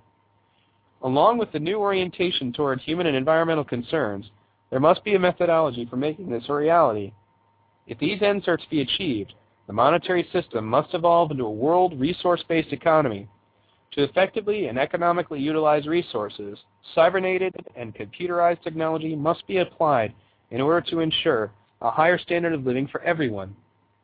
With intelligent and humane applications of science and technology, we will be able to guide and shape our future of the environment and ourselves for generations to come. It is not enough to advocate the cooperation of all nations. We need a global society based on a practical blueprint acceptable to all. We also need an international planning council capable of articulating the blueprint and the advantages of the world that would result from world unification. The design must be based upon the carrying capacity of the planet, its resources, and the needs of its inhabitants. To sustain our civilization, we must coordinate advanced technology and available resources with a humane systems approach. Many professions familiar to us today will eventually be phased out.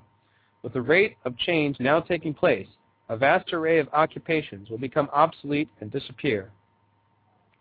In a society that applies a systems approach, these professions will be replaced by interdisciplinary teams, systems analysts, computer programmers, operation researchers, and those who link the world together in vast communications networks. We have the skills and knowledge to apply interdisciplinary teams to problems. But only in times of war or national emergency do we assemble interdisciplinary teams to find workable solutions to social problems. If we mobilize the same resources for social problems as we do during a war, beneficial effects on a large scale can be achieved in a relatively short time. This could easily be accomplished by utilizing universities, training facilities, and staffs to best determine different methods to solve problems. This would be an important initial phase to define the parameters of the future of civilization. The process of social change must allow for changing conditions to continuously update the design parameters and for the infusion of new technologies into evolving cultures. Design teams, using socially integrated computers, can automatically be informed of any changes in conditions. In this world of constant change, it is not a question of whether we can choose to make the necessary changes. Our survival demands that we act on this challenge and accept these new requirements.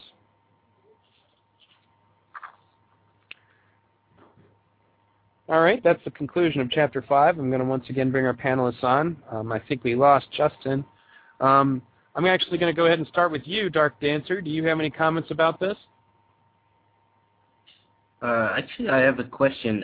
In the last part of the chapter, by the way, the chapter was very interesting and deeply touching. There was a mention of a planning council. What was that about? A planning council, I believe, is kind of the predecessor to what will eventually become the world computer, the computer that essentially looks over how we are doing things and where to spend the resources. The Planning Council will be essentially a group of people, just like the interdisciplinary teams that are described in the orientation, basically just a group of people to help get together and, plan out how we're going to create the resource-based economy in the world. All right, but wouldn't that be vulnerable to corruption as well? In theory, yes, that could be vulnerable to corruption. It largely depends on the mentality of the people in question. If your goal is to bring about prosperity for everybody and you're not doing that, it's going to be pretty evident what your motivations are at that point. That's one of the reasons why the Venus Project issue is a bit easier to, actually I would say it's a bit more difficult to corrupt. Because when somebody isn't, out for the best interests of the planet at large, it's usually pretty evident. When you're in a capitalist society, people are kind of encouraged to care about other people, but they're also kind of not. When you're in a communist society, people they generally lose sight of what they're doing. They lose sight of what their goals are. They become frustrated because they don't address scarcity, so therefore their system isn't working. So they make sure that Kim Jong-il and his inner circle are fed, but everybody else in North Korea better, fend for themselves. No matter what, nothing is going to be perfect. But essentially what those teams would be is they would be teams of scientists and, rational thinking people who are interested in trying to find solutions to make it so that the whole world can be taken care of, rather than what you're accustomed to when you, deal with this. That's another thing you have to remember. When it talks about corruption, getting rid of money and changing the way that people feel about how they trade resources with one another will solve most corruption problems in and of themselves, because there won't be any benefit to being corrupt in the first place. What are they going to be corrupt for? Are they going to embezzle some money from the resource-based economy? They can't. There isn't any. Do you follow me? Yes, I definitely do. Okay. All right. I'm going to bring up Thunder. Hey, Thunder, did you have any comments? Yeah, I just a quick one. It's just, again, all this stuff is so ironic. But what I guess I don't understand, again, when people are presented with an idea, such as the Venus Project, that makes so much sense, and again, it's important to realize it's not perfect. We're not offering the perfect solution. But when we're offering something that is so much better, makes so much more sense than what we're doing now, what is the problem? Why are people, I guess it's based in fear, the fear of change. But again, you pointed it out that change is inevitable, and those of us who have been on this planet for 30, 40, 50 years have seen some major changes in society, in technology, in all these things. I love the way you talked about the communication system, from a 12-wire system to a cable and on down the line. Those changes were inevitable, and so when we're proposing the changes that we are, what are people really afraid of? I guess I just don't understand, because, again, I'm a logical thinker. We've got this wonderful, wonderful society that we're proposing that would basically lift everybody up to a level of a standard of living that is so wonderful. What are they afraid of? Well, If I might answer you, are you finished? Okay, yeah, that's all I wanted to say. Well, basically, when you talk about fear of change, and that's actually what this chapter is mostly about, was that very issue, the resistances to change. Okay, it depends on who you're asking.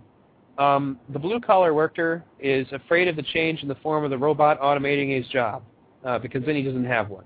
Okay, those people are scared. They have a reason to be. Even Jacques Fresco says that in Addendum. He's like, you have a reason to fear machines, because we live in this stupid society where, your resources are determined by the roulette wheel of you managing to find yourself lucky enough to be useful to the system, enough to find money. Okay, those people.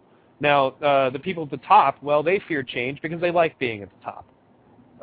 They like their yachts and their mansions and, You know, they don't want to see any significant changes to the system because they like where they're at. In many cases, it's not even just that, you know, like, for example, remember we were talking about, like, the nature of greed. What is the point of greed? Greed is an instinctive reaction to scarcity. And it's just like the squirrel who gathers far more nuts than they're ever going to need in the tree before winter, you know, because they basically are planning for scarcity, you know, because it may happen. You know, what happens? What if some of these nuts go bad? What if, you know, like another animal gets into my den? You know, any number of things that are going on in the mind of a squirrel when they're hoarding all of those, you know, all that food for the spring, or for the winter. You know, and that's basically, you know, when it comes to the fear of change, a lot of it has to do with insecurity. They're like, well, I'm okay right now, you know, but I'm not so sure, you know, how it would feel outside of the situation. It's kind of a neuroses. It's just like, you know, the battered wife syndrome.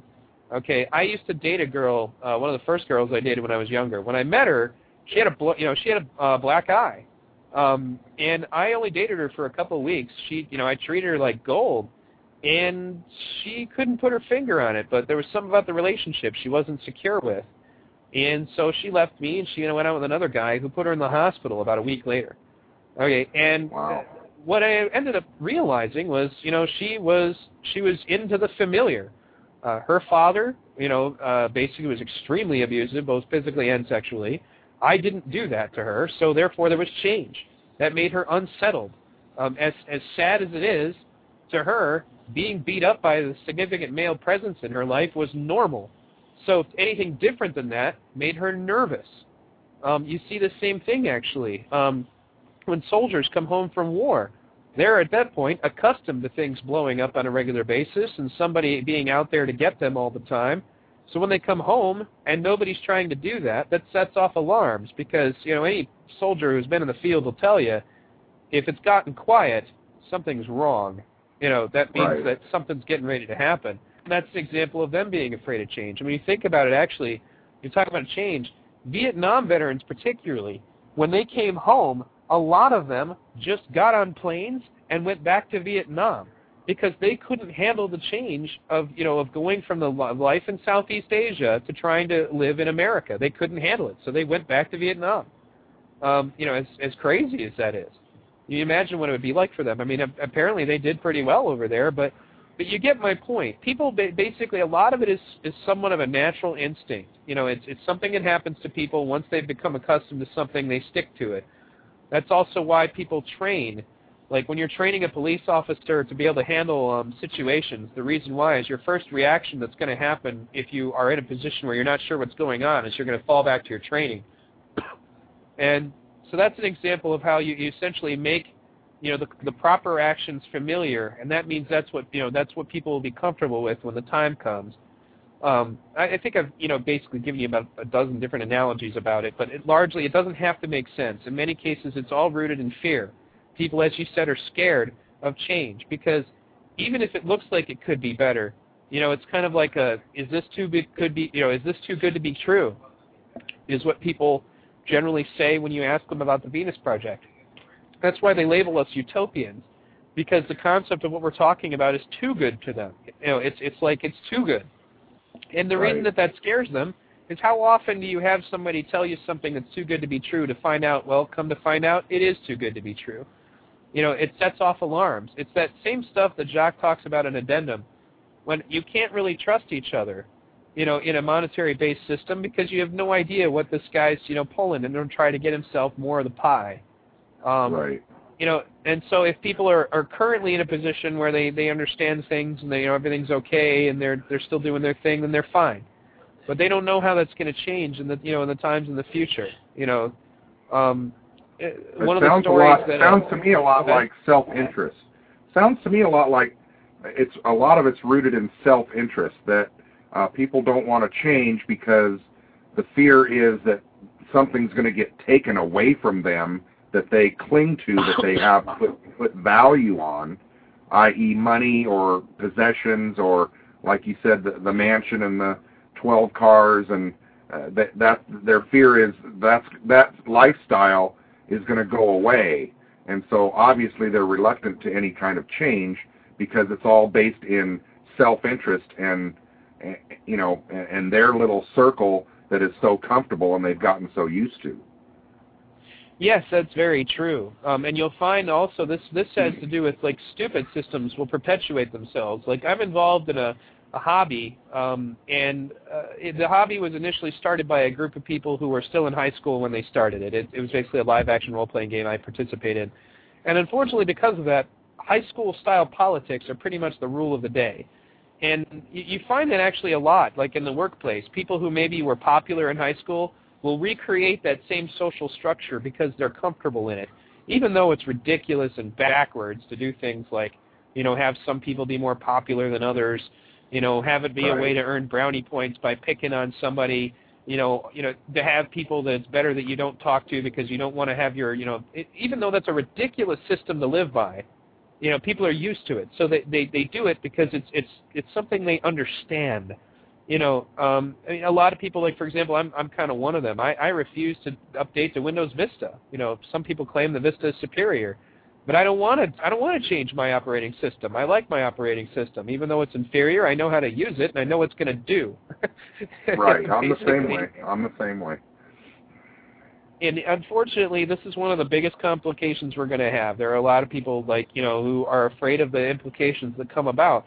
And a lot of this is because, in many cases, people fear change because a lot of changes were done very poorly. Obviously I fear change towards fascism because I have friends of mine who are Holocaust survivors. To me, changes like the Patriot Act worry me. To some other people, that's not even on their radar. It all depends. Right. It's individual, and largely it has to do with just the fact that these things essentially mean a change in your environment. Okay, it affects animals too. Like when you bring your cat into a new home, what does it do? It kind of freaks out, doesn't it? It probably hides under the couch for a while. Yeah. The same thing is true of people. Now, the only thing we can do is try to make sure that these transitions into change are going to be as easy as possible.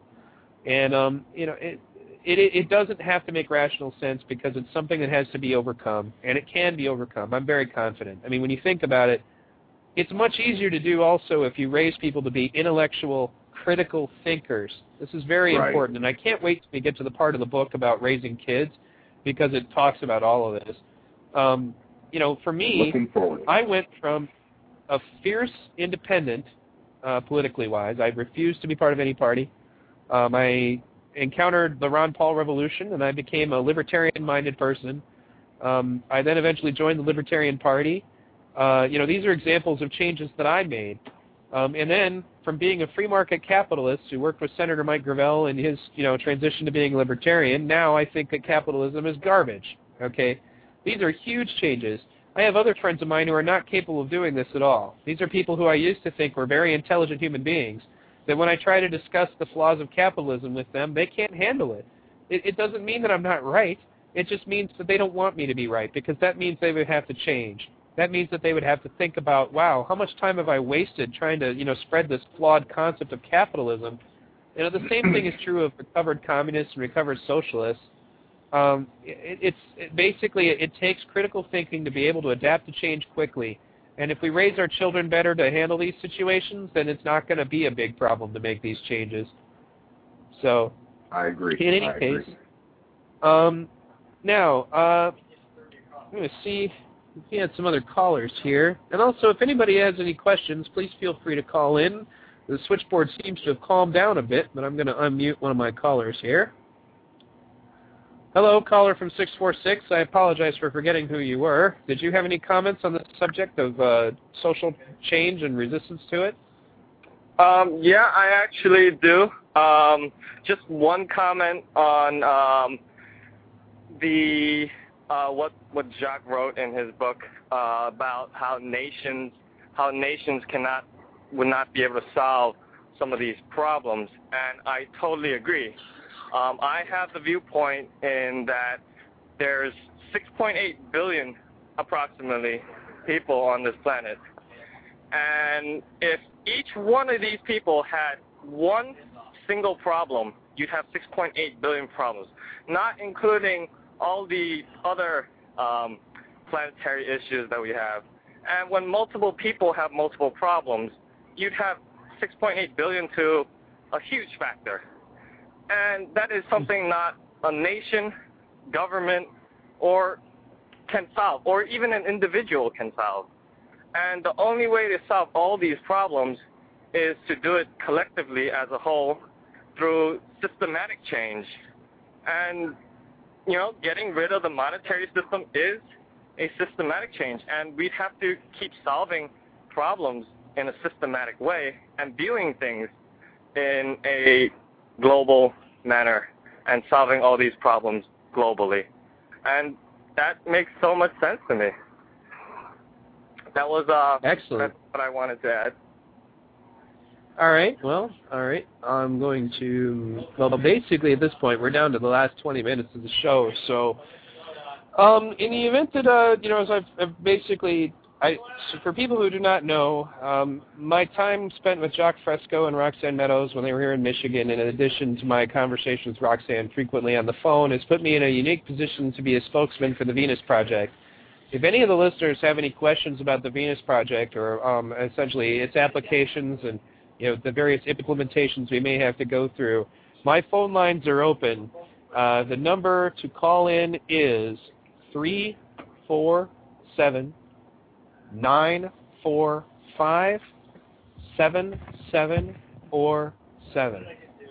That number again, 347-945-7747.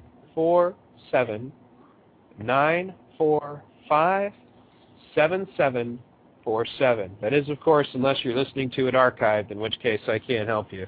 If you get in contact with me on the forums, I'm generally pretty good about it. Well, I'm glad that we got through these two chapters, and it's good that we actually had some pretty good conversations about it. I was actually very surprised at the amount of callers we had today. I think some people actually ended up getting disconnected more than I guess they might probably had given up, but I thought I wouldn't get back to them. And I'm very sorry. Please, you know, feel free to call back anytime you want. I leave these lines open for a reason. I know that it's really hard to get some of the answers that you have, and sifting through the forums can sometimes be kind of tough. I would also once again mention that we have a Ventrilo server for the Zeitgeist Movement, where these sorts of conversations, like you're seeing here in this show, are a day-to-day thing. You can participate in these conversations and you know, learn more. Because I can read the book to you, but generally there's a lot that you can get out of just having a good conversation with somebody, especially when you're talking about their individual experiences. So you can find the information about the Ventrilo server on the website. It is currently being put in the chat room. I will go ahead and read it off. Since this is archived, you will be able to play it back if that's the easiest way for you to get this information.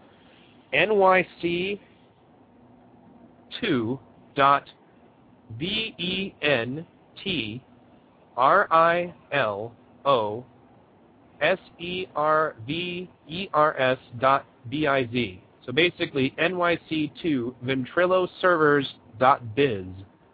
The port is 3795. For those of you who don't know what Ventrilo is a free voice chat program. You set up the servers, they cost money, but the server is up for you, so you don't even have to worry about any of that. And, you know, if you put in the information I just gave you, you can talk to people from all over the world, regardless of where they are. I've made a lot of great friends on Ventrilo.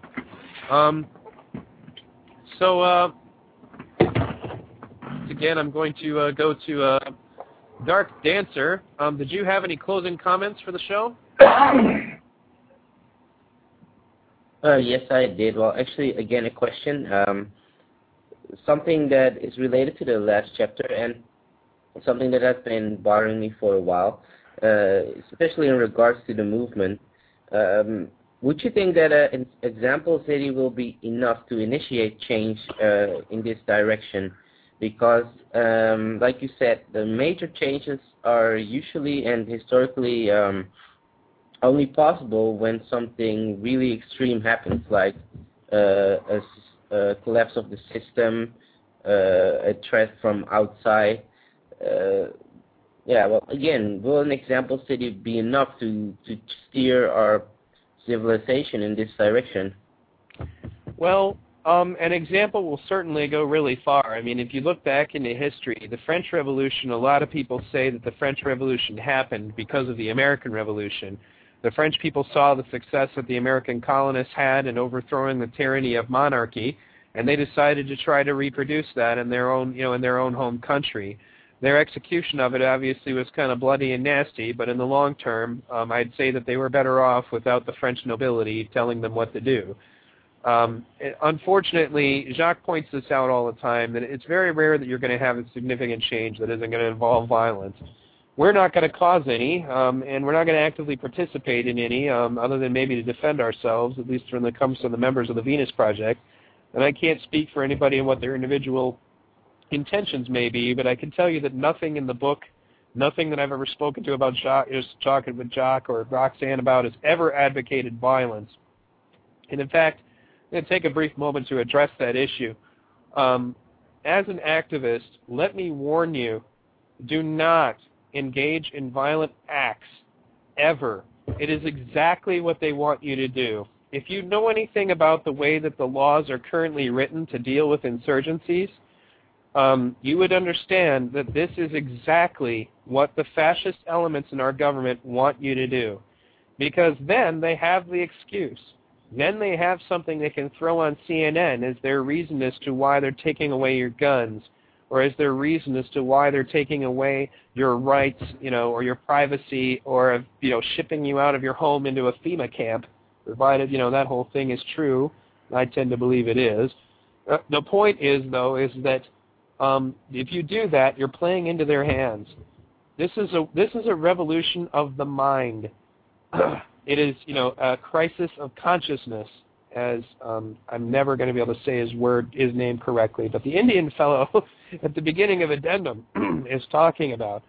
The plan here is to get this information into the hands of as many people as possible, and more importantly, into the minds of as many people as possible. Through that, facilitate change. We talk about this because it's actually in the chapter. But one of the major things that Jacques points out is that these sorts of changes always happen. And it's only, generally what always ends up happening is that the people who are left to put things back together or rising from the ashes try to find a solution. For the colonists overthrowing, the government here, overthrowing the British, they came up with this new concept of the Democratic Republic. For the people of Russia, when they overthrew the Russian nobility, they tried communism. These are just examples, but, the financial crisis in Germany created the National Socialist Party and therefore Nazism. So these are all examples. Something is going to be suggested to the people of the world as a solution when the system collapses. We need to try to make sure that our system, the Venus Project, is the one that is proposed. And the reason why is because we can't go back to capitalism for more of the reasons we've already been over. Technology has passed up capitalism's functionality. The same thing is true of socialism. Socialist programs can't be funded in a country where nobody has any money to be taxed for in the first place. Communism fails. All of these systems fail. The Venus Project proposes an alternate solution that addresses the problem at its root cause, rather than just trying to band-aid things or throw people in prison for being bad. We need to look into making it so that people don't feel inclined to commit crime anymore. So the plan is this. Mr. Fresco ardently believes that eventually, when the economic collapse happens, this is from his own mouth to my ears, eventually when the economic collapse happens, fascism will take root in the United States, just as an example here. You could probably see something very similar on a lot of other governments in the world. When that takes place, eventually that fascist government, just like every other, will be overthrown. The people will not tolerate it. But when that happens, people are going to be looking for a solution. And going back to the Constitution and the way that it was originally proposed is not the solution. Becoming a Marxist-Leninist is not a solution. Becoming a socialist is not a solution. Unless you just want to be doing this again in about 100 years or less. So essentially, when you talk about the transition, to get back to your question, will the city be enough? The city will basically make people look at what we're doing and then look at what they're doing and go, why am I living like that? as you already see, because we have so much immigration here in the United States, people are looking at what's going on in the United States, and in many cases they're wanting to do that in their own countries. Some of this also has to do with civil rights. Some people are looking at the United States and the civil rights that women enjoy, people of minorities enjoy, and they're adopting these things for themselves. Sometimes it's the other way around. As I understand it, slavery in England and racism in England was conquered a lot sooner than ours. I might be wrong about that. I know it was in France. One of the examples actually that came up about that was a veteran I talked to from World War II, a black man, was only recently awarded his Congressional Medal of Honor, I think 6 or 7 years ago. The French awarded him their equivalent of the Congressional Medal of Honor for his valor in France, defending, I believe it was a building with innocent people in it. I don't remember the whole story. They awarded it to him immediately. There was no question. This man deserved it. So basically, these changes can happen. And what you're looking at here is that people are going to look at what we're doing, particularly people who come from impoverished nations, and they're going to look for a solution. I mean, think about what's happening with Hugo Chavez. He's looking at possibly trying socialism. That's his plan. He wants to make his country a socialist country. Contrary to popular belief, it wasn't communism he went through, it was socialism. He wants to empower his people and use the resources of his country to the betterment of all people in his country. That's an example of a kind of change. People, he's looked and seen what other people have done and is hoping to benefit from it. We at the Venus Project are actually hoping that Mr. Chavez will sit down with Roxanne and Jacques and some translators, and that we might be able to make Ecuador into one of the Venezuela into one of the first Venus Project countries. So what it comes down to is this. Will it be enough? No, we'll probably still have to do some fighting. But in comparison, will we be able to do it without an example? I don't know that we will, honestly, because we can talk about this stuff all day. I believe it. You believe it. Most intelligent people will believe it. The people who are too obsessed with tradition or have their emotions and their egos essentially attached to their previous old archaic beliefs are not going to be willing to let them go just because. And it's going to come down to that. People are going to look at the things that are going on in a Venus Project city. Then they're going to go to their 9-to-5 job with a employer who's abusing them because he's being abused by his employer. Not making enough to make ends meet. What do you think people will come away from that with? They're going to look at the better system and then they're going to adopt it for themselves, just like the French did. So, does that answer your question? Oh yes, it definitely does, and. For one, the last remark you made about the people that do not share the same level of intelligence or are too grasp to their old habits and ways of living. I definitely think it will be difficult to convince these people that living in the direction the Venus Project proposes is a better solution, but. I agree that change will even reach them when they see the condition in their standard way of living is becoming worse, and that people who do adopt to this direction do get a better standard of living. So yes, thank you for the answer, and it definitely clears a lot of things up. Well, we're coming down now to the last 6 minutes of the show. I haven't registered any new calls, so I'm going to give the floor. Thunder, did you have any final statements? Not really, Neil. I just want to thank you for doing this show. As you know, I have a show as well. I'm going to continue. My show starts up again on May 1st, and I have made a decision to devote all future shows to the Venus Project and the Zeitgeist Movement from here on out. You and I have put our heads together on a couple ideas that we're going to move forward with. The VTV idea is going to be coming to fruition. We've got a lot of good stuff in the works, and I just want to encourage people to get the word out. Tell everybody. Present this to everybody. And if we can start to accumulate all these intelligent, free-thinking people, then the project will move forward in the way that we desire it to. And again, thanks for doing this show. Neil, thanks for having me on. I really appreciate it, and let's keep going in this direction. Thanks again, absolutely. I'm going to open up the switchboard here again and see what our friend here has to say as his final statements. Did you call her at 646?